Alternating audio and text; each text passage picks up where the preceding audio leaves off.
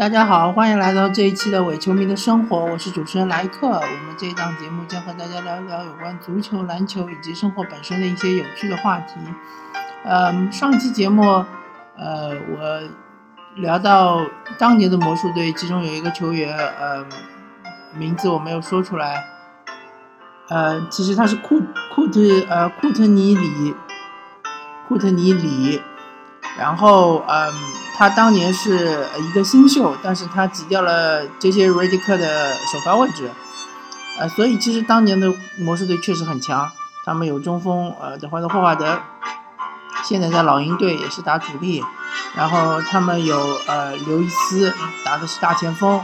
啊，刘易斯当然现在已经退役了。他当年获得过一个呃七年一亿的合同，啊。如果我记错的话，请大家纠正我，应该是差不多七年一亿的合同。那当年七年一亿的合同，就相当于现在七年十亿的合同，嗯，大家可以比较一下。嗯，然后嗯，还有就是嗯，他们还有小前锋特洛格鲁，呃，得分后卫库特尼里，呃，特洛格鲁当然现在也已经退役了，因为当时。他们打进总决赛的时候，特格鲁也已经三十岁左右了。我记得没错的话，应该是三十岁以上吧。呃，然后他们得分后卫是贾马尔尼尔森，现在还是在嗯掘金队，呃，是打的是穆迪埃的替补。然后他们当时还从火箭队转去了阿尔斯通，因为贾马尔尼尔森在呃全明星赛左右的时候，好像是受了一个大伤，然后做了个手术。嗯，然后他们的替补就是杰杰·瑞迪克，现在在快船队打主力。呃，克里斯·安德森现在在火箭队打主力，还有就是戈塔特现在在奇才队打主力。所以他们当时阵容呃确实是非常强悍。呃，然后我在呃聊一个我之前在一个论坛上看到有有一个球迷说的一个问题，就是说他认为。湖人队呃，当时组成 F 四输给了嗯史诗般的活塞队之后，他认为嗯湖人队之后应该就是说已经呃开始走下坡路了，嗯再也没有机会获得总冠军。即使奥尼尔没有走的话，啊这一点我是非常不认同的，因为 OK 组合是呃 NBA 历史上最强的双人组合。没有之一，是最强的双人组合，嗯，甚至可以说是超过了嗯乔丹和皮蓬的这样的一个组合。乔丹个人是与，当然是他的，不管从历史地位来说，还是从呃巅峰时期能力来说，是超过奥尼尔和科比的。但是，一旦组成一个组合的话，绝对还是 OK 组合更强。那么，OK 组合。如果科比呃甘愿作为一个辅助，甘愿作为二当家呃留下来的话，呃这样说吧，我们先说一下 OK 组合它形成的一个过程。嗯，科比当年是九六黄金一代，大家都知道，他是九六年呃是首先被夏洛特黄蜂队选中，然后湖人队用他们的当家中锋迪瓦茨去换了科比。呃，当时来看是一个非常不可思议的一个交易，呃，大家可能认为湖人队是，呃，太疯狂了，但是湖人队有个后手，就是说他当时已经谈定了夏克奥尼尔的加盟，所以其实科比和奥尼尔是同一年同一时刻加入湖人队的，所以他们也呃不分是呃前辈或者后辈。然后在他们加入湖人之前，当时湖人队的老大是埃迪琼斯。埃迪琼斯是一个呃非常低调谦虚，呃也是非常团队性的一个，嗯非常受人尊敬的一个球员吧。然后他的能力也是一个巨星的能力，但是呃离超级巨星还是稍微有那么一点点的距离。而且他也入选了全明星，所以他是湖人的支柱支柱球员。呃，我不太记得范德塞尔是科比之前还是科比之后，反正，呃，范德塞尔也是一个后场非常，呃，呃非常厉害的一个角色。那当时湖人队呃来了奥尼尔来了科比之后呢，就明显就是说奥尼尔是呃队内的老大，因为奥尼尔他应该是呃第四年还是第五年进入了 NBA，应该是第四年吧，他应该是第四年进入 NBA，科比只是一个新秀。嗯，埃迪琼斯呢，嗯，他不太呃他的性格就是说相对来说是。不太张扬的，他不太是愿意去争这个老大的地位，所以奥尼尔呃就自然而然就成为了当时湖人队的老大。那么随着科比的成长之后呢，呃，逐渐逐渐的科比就呃开始就认为自己是超越奥尼尔的存在，而且再加上呃湖人队内部管理层是力挺科比嘛，啊，我们都知道啊。他们的那个呃老板巴斯爵士，还有呃库克，都是力挺科比，嗯，所以最终就导致呃 OK 组合的分崩离析。那么如果科比他是一个呃比较谦逊的一个球员，然后他也没有那么张扬，也没有那么嗯偏执，也没有那么执着，那么如果他和奥尼尔可以共存的话，我个人是认为湖人队绝对是可以拿下下一个三连冠，因为他们输给活塞这一系列的总决赛绝对是一个，呃，我不是不尊敬活塞队，活塞队当时确实是非常的强悍，他们的防守，他们的首发五虎的效率是非常非常高，但是，呃，还是要说湖人队其实是一个大意。以及他是一个冷门，嗯，只要科比和奥尼尔重新振作精神，重新，嗯，呃，卡尔马龙可能还是会退役，啊，加里佩顿可能应该会留下来。那么没有了卡尔马龙，他们重新去找一个好一点的大前锋，只要是呃防守可以就行了。啊，他们还是拥有罗伯特霍利，拥有呃德里克费舍尔，啊。拥有呃一一些不错的角色球员，还是后面一个赛季可以和活塞队扳一扳手腕，甚至我认为湖人队是西部是无敌的，而且他呃能够在总决赛里啊复仇成功。那么嗯，但是没有呃如果，而且嗯。其实湖人这这支球队，我之所以喜欢他，就是因为，啊，他里面的那些球员都是很偏执的，都是呃非常的努力，但是又非常的呃固执，包括奥尼尔，包括科比，甚至包括罗伯特霍里，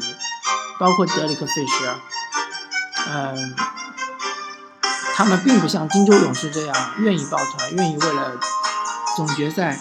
总冠军牺牲自己的历史地位，牺牲自己的呃江湖地位，牺牲自己的球队地位，他们不愿意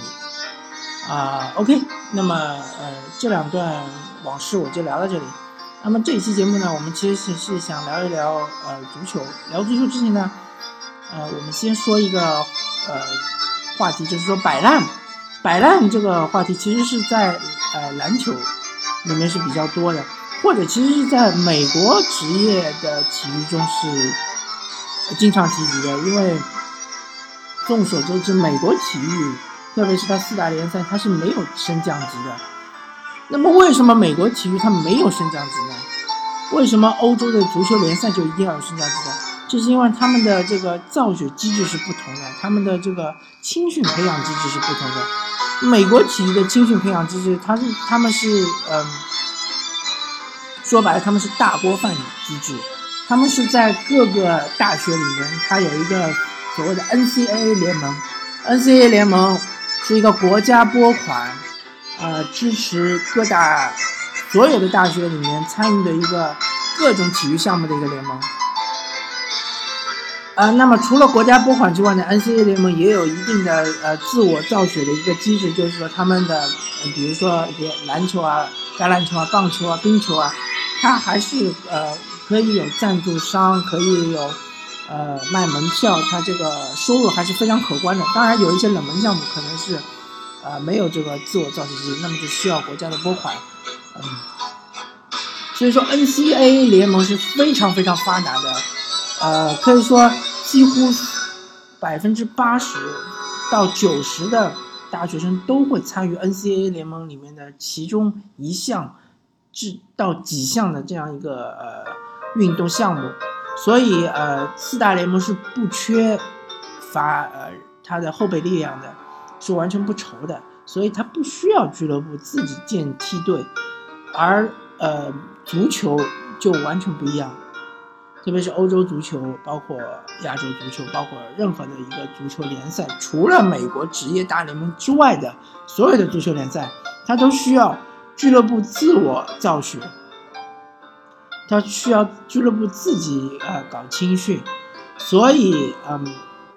它这个整个这个联赛，呃。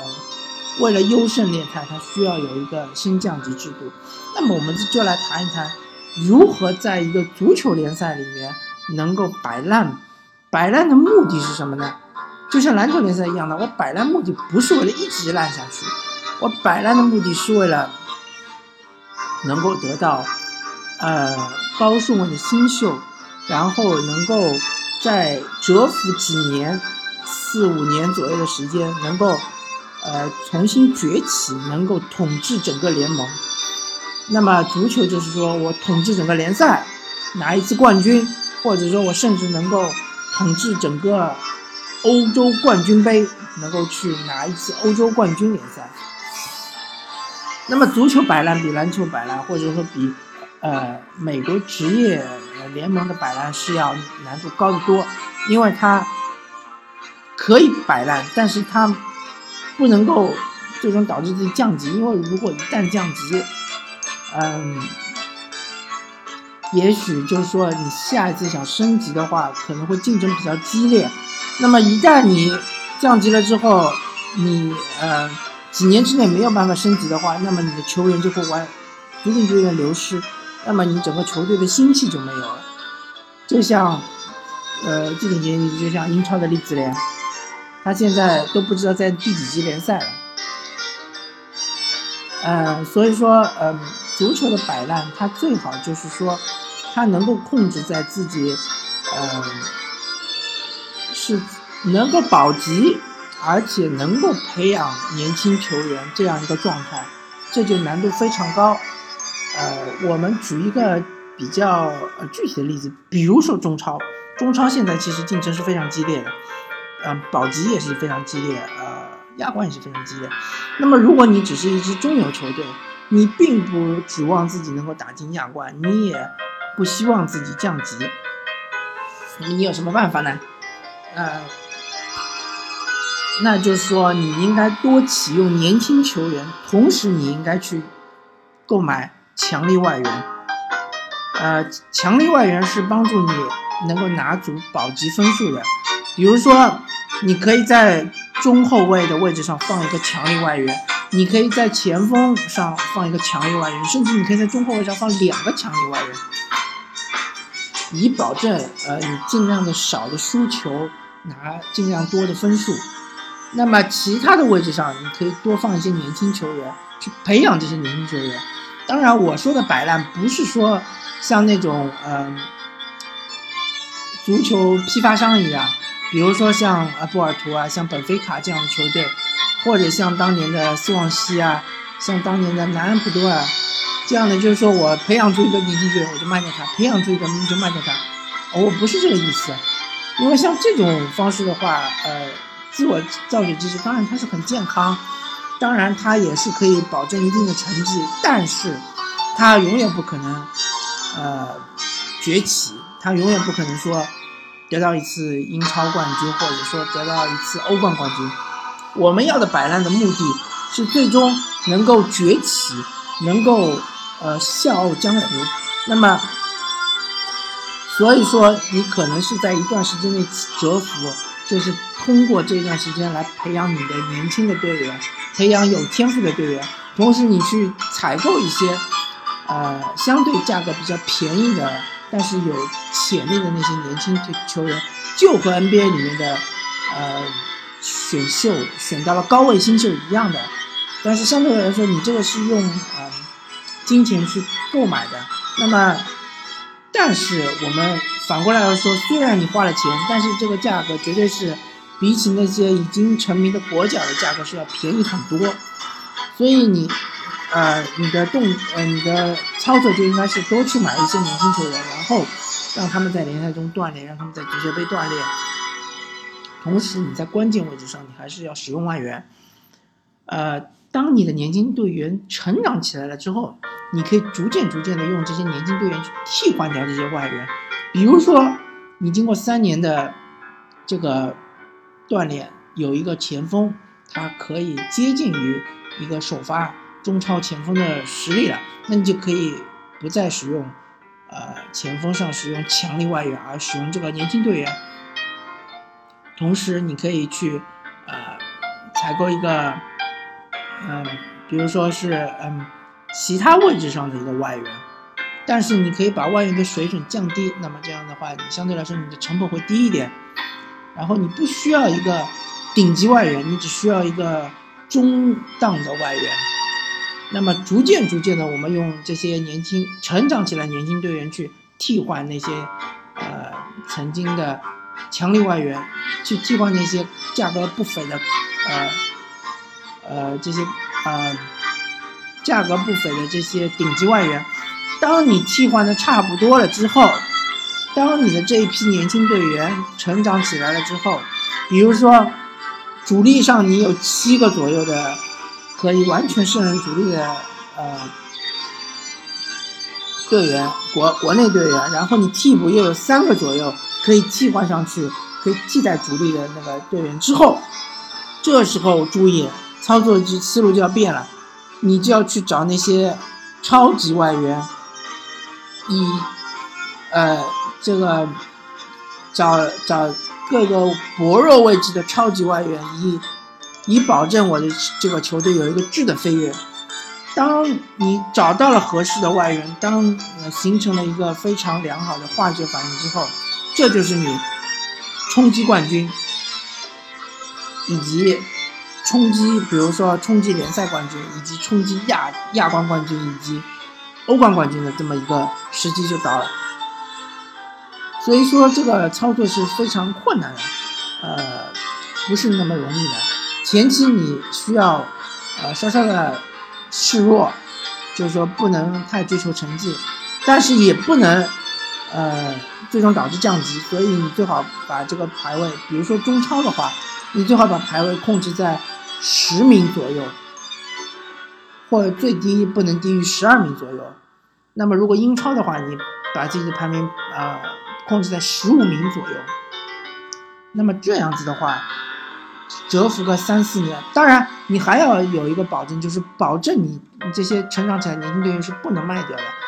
我就是要自己用，你出再多的钱我也不卖。就像当年的，比如说里斯本竞技卖了 C 罗，对吧？如果 C 罗不卖的话，说不定里斯本竞技也有机会打进欧冠决赛，对吧？就像当年曼联把 C 罗卖卖给了皇马，就是说他这种我所说的这种摆烂的模式，是说我这个俱乐部是财大气粗的，我俱乐部是能够抵御出抵御住任何诱惑的，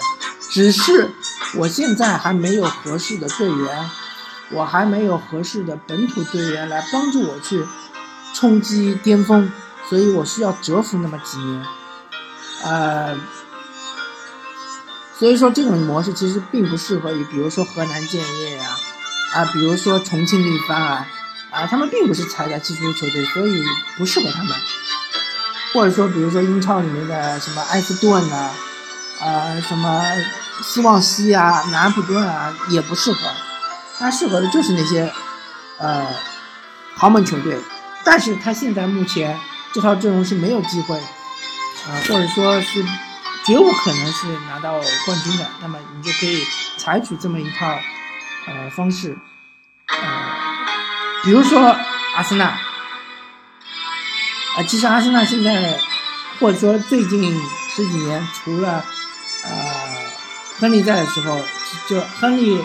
离开了阿森纳去了巴萨之后，阿森纳一直处于这种不上不下的地位。呃，当然，参加欧冠肯定是有财政上的很大的一笔收入，但是如果呃，你不去采购那些超级巨星，同样也省了这样一笔收入。所以阿森纳是可以啊尝试一下这种策略。就像当年多特蒙德，多特蒙德为什么能崛起？其实就是我个人认为他就是使用这种策略。呃，好，那么这一期的关于这个足球摆烂这么一个有趣的话题，我们就聊到这里。感谢大家收听这期的《我球迷生活》，我是主持人莱克，我们下期再见，拜拜。